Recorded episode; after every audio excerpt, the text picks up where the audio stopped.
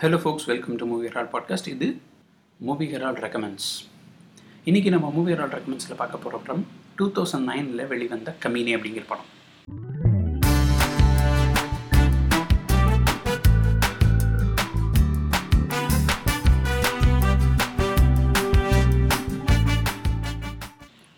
So இந்த படத்தோட கதை என்னன்னு சொல்லி பார்த்தோம்னா குட்டு சார்லி அப்படின்னு சொல்லிட்டு ஒரு ரெண்டு அண்ணன் தம்பி இருக்கிறான்.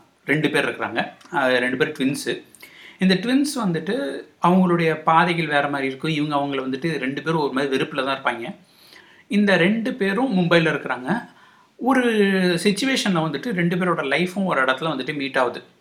அப்போ அவங்க அதுக்கப்புறம் என்ன ஆகுது? அந்த சுச்சுவேஷன்லேருந்து ரெண்டு பேரும் வெளில வந்தாங்களா? அப்படிங்கிறது தான் ஸ்டோரி ஸோ இன்னும் கொஞ்சம் டீப்பராக சொன்னோம்னா சார்லி வந்துட்டு ஒரு புக்கிங் பண்ணுறவர் அந்த ரே- குதிரை மேலே ரேஸ் குதிரை மேலெலாம் வந்துட்டு பெட் பண்ணி அதுலேருந்து வரணும் அப்படின்னு சொல்லிட்டு.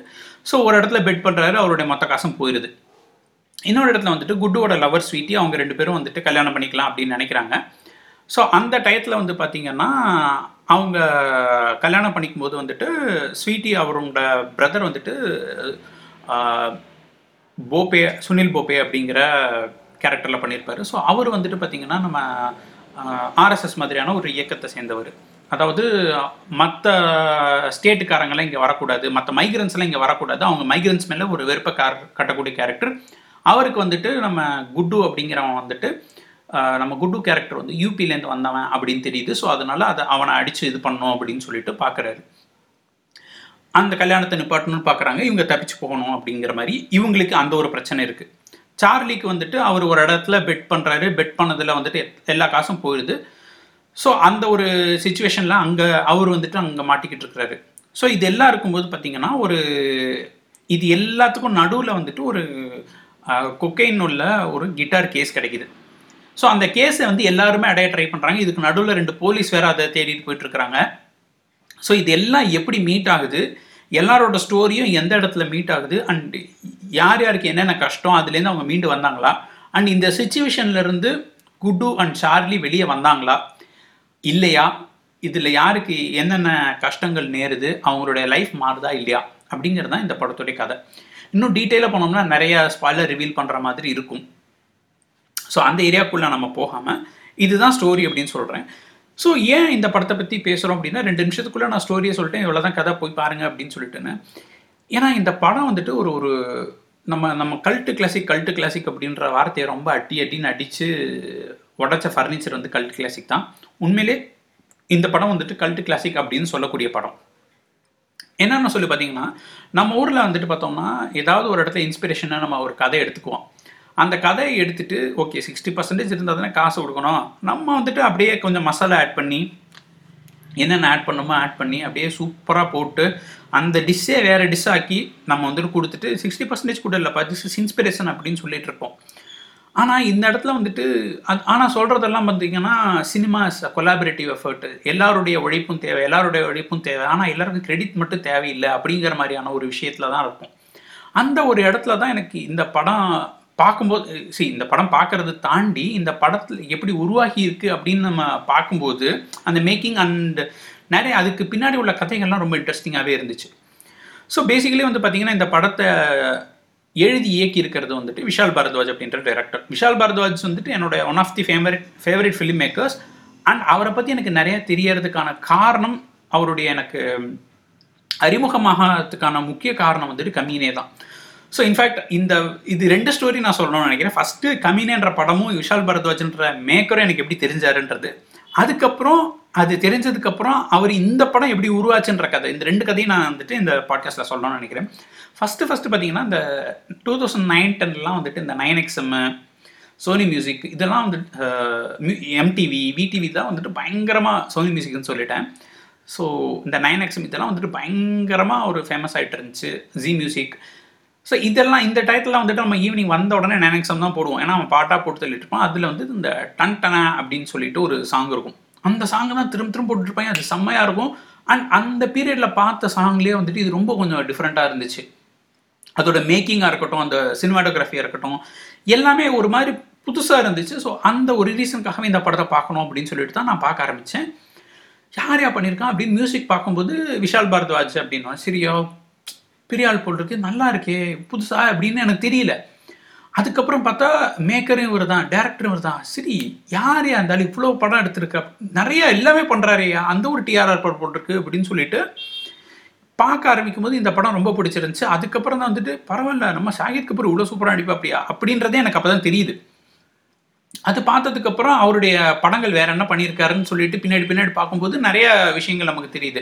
அதுக்கப்புறம் லேட்டர் தான் வந்துட்டு நிறைய அவருடைய அந்த கிளாசிக்ஸ் எல்லாமே வருது. ஸோ அதனால தான் வந்துட்டு எனக்கு விஷால் பரத்வாஜ் அப்படிங்கிறவரை பற்றியும் தெரியுது. அண்ட் அவருடைய ப்ரீவியஸ் ஒர்க்ஸ் பற்றி என்னால் எக்ஸ்ப்ளோர் பண்ண முடியுது. ஸோ இது ஒரு பக்கம் இருக்குது சரி ஓகே கம்மியனே பார்த்துட்டு கம்மியனே ரொம்ப பிடிச்சிருக்கு. இது மாதிரி ஒரு படம் சான்ஸே இல்லைப்பா அப்படின்னு சொல்லிட்டு பார்க்கும்போது அந்த படம் எப்படி எடுக்கிறாங்க? என்னென்ன ஸ்டோரிஸ் பிஹைண்ட் தட் மூவி அப்படின்னு சொல்லி பார்க்கும்போது இன்னும் ரொம்ப இன்ட்ரெஸ்டிங்காக இருக்குது ஸோ இந்த படத்தை பார்த்தீங்கனாலே உங்களுக்கு ஸ்க்ரீன் பிளே ரிட்டர்ன் பை அப்படின்னு சொல்லிட்டு வந்து பார்த்தீங்கன்னா விஷால் பரத்வாஜ் அபிஷேக் சோபே சுப்ரதீக் சென் அதுக்கப்புறம் சப்ரீனா தவன் இப்படின்னு நாலு பேர் இருக்கும். ஸோ அந்த பீரியடில் வந்துட்டு இந்த நாலு பேர் சேர்ந்து எழுதியிருக்கிறாங்க அப்படிங்கும்போது ஓகே ரைட்டிங்க்குன்னு சொல்லிட்டு இருக்காங்க அப்படின்றது நமக்கு தெரியுது. அண்ட் இதை தாண்டி ஒரு இன்ட்ரெஸ்டிங்கான விஷயம் என்னென்னா இவர் இது மூல கதை அப்படிங்கிறது வந்துட்டு வேற ஒரு கெனியன் ரைட்டரோட கதை. ஸோ இவர் வந்துட்டு முன்னாடி மீரா நாயரோட ஒரு ஸ்க்ரீன் பிளே ஒர்க் ஷாப் போகிறாரு அந்த ஒர்க் ஷாப்பில் ஒரு கெ கெனியன் ரைட்டரோட டிஸ்கஸ் பண்ணுறாரு ஐ திங்க் அந்த ஒர்க் ஷாப் வந்து உகாண்டாவில் நடக்குதுன்னு நினைக்கிறேன். ஸோ அந்த உகாண்டாவில் வந்துட்டு அந்த கென்யன் ரைட்டரோட ஸ்டோரியை பார்த்து பிடிச்சி அதை பற்றி திரும்ப டிஸ்கஸ் பண்ணுறாங்க ஸோ ரெண்டாவது டிராஃப்ட் ஒன்று அனுப்புறாரு. ஸோ டிராஃப்ட் அனுப்புனா இதை நான் வந்துட்டு வாங்கிக்கிறேன் அப்படின்னு சொல்லிட்டு he actually bought the story for some amount எவ்வளோ அமௌண்ட்னு தான் எனக்கு சரியாக தெரியல. ஸோ ஆக்சுவலாக பே பண்ணி அந்த ஸ்டோரியை வந்துட்டு அந்த கென்யன் ரைட்டர் கிட்டேருந்து வாங்குறாரு. வாங்கிட்டு அதுக்கப்புறம் இவர் வந்துட்டு அது ஏன்னா ஒரிஜினல் ஸ்டோரி பயங்கர காம்ப்ளெக்ஸாக இருக்குது பட் அந்த ஜிஸ்ட்டை மட்டும் எடுத்து அந்த ஜிஸ்டிலேருந்து இவர் வந்துட்டு இவரோட டீமை வச்சு அதுக்கப்புறம் மேலே மேலே மேலே பண்ணி இது ஒரு ஆக்சுவலாக ஒரு ஒரு நல்ல கமர்ஷியலிஸ்ட் மூவியாக கொண்டு வராரு. ஏன்னா இவர் விஷால் விஷா- விஷால் பாரத்வாஜை நம்ம சொல்லும்போதே வந்துட்டு ஆர்ட் ஃபிலிம் ஆர்ட் ஃபிலிம்ன்ற லெவலுக்கு தான் போயிடுறோம். பட் இந்த படம் என்னை பொறுத்த வரைக்கும் ஒரு பக்கா கமர்ஷியல் படம். உங்களுக்கு ஹீரோக்கான எல்லா மொமெண்ட்ஸும் இருக்கும் ஹீரோயின்கான மொமெண்ட்ஸும் இருக்கும். ஏன்னா பிரியங்கா சோப்ராக்கு வந்து பார்த்தீங்கன்னா ப்ராபப்ளி ஒரு எட்டு பத்து சீன் தான் வரும். பட் ஆனால் அந்த சீனுக்குள்ளே ஒரு ஒரு லாஸ்டிங் இம்பேக்டை கொண்டு வரணும் அப்படிங்கிறது வந்துட்டு it's not something easy so அந்த மாதிரியான பல விஷயங்கள் வந்துட்டு இந்த படத்தில் நல்லாவே பண்ணியிருந்தாரு. ஆனால் அண்ட் இந்த படத்துக்கு இன்னொரு ஒரு மேஜர் புல்லிங் பாயிண்ட் அப்படின்னு சொல்கிறது பார்த்தோம்னா மியூசிக்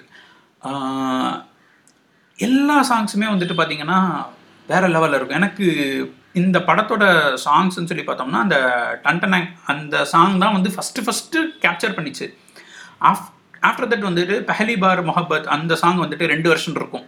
ஒன்று வந்துட்டு அந்த மேரேஜ் வெர்ஷன் ஒன்று இருக்கும். அதுக்கப்புறம் இன்னொன்று மோய் சவான் வந்துட்டு அந்த இந்த இது பாட்டு இருப்பாங்க அந்த ரெண்டுமே வந்துட்டு செம்மையாக இருக்கும்.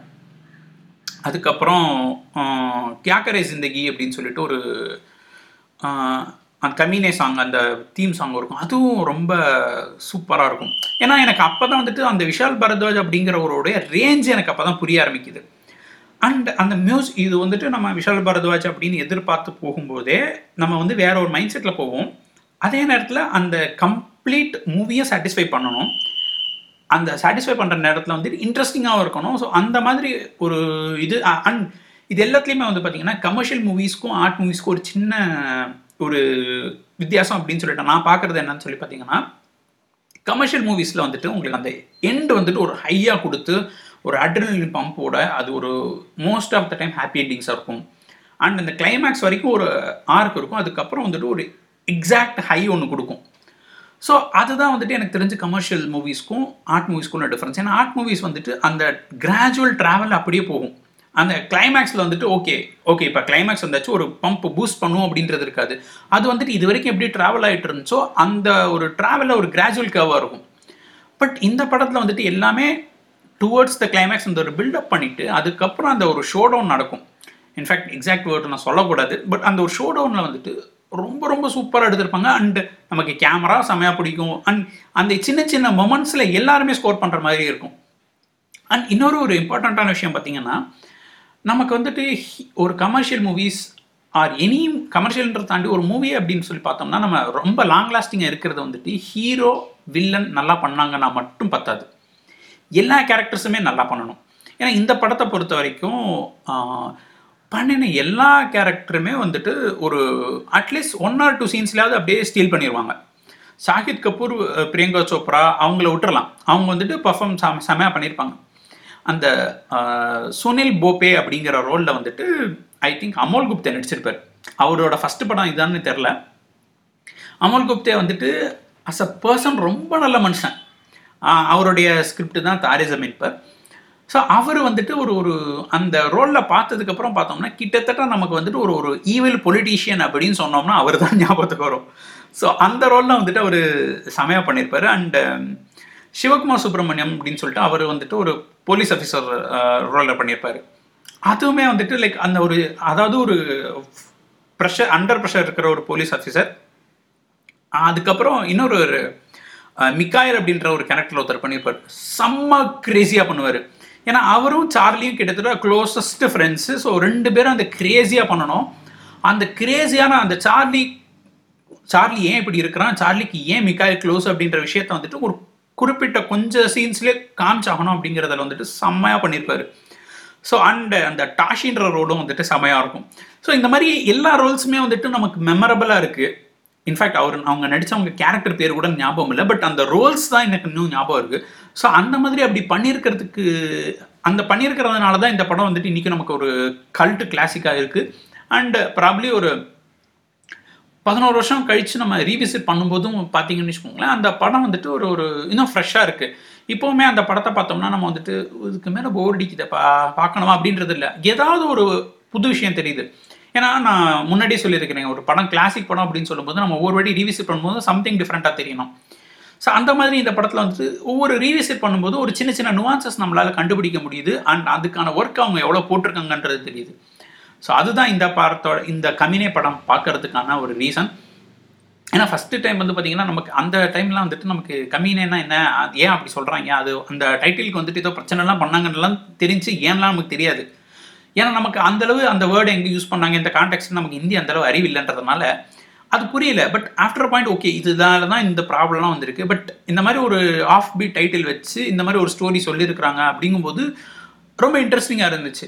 ஸோ கண்டிப்பாக இந்த படத்தை பாருங்கள் அண்ட் இந்த மாதிரி உங்களுக்கு வேறு எந்த டார்க் மூவிஸ் பிடிச்சிருக்குது? டார்க் மூவிஸ் ஏதோ சஜஸ்ட் பண்ணணும் அப்படின்னு சொன்னீங்கன்னா கமெண்ட்ஸில் சஜஸ்ட் பண்ணுங்கள் அடுத்த வாரம் இன்னொரு இன்ட்ரெஸ்டிங்கான மூவியோட வந்து உங்களை சந்திக்கிறேன். Until then bye from Gopal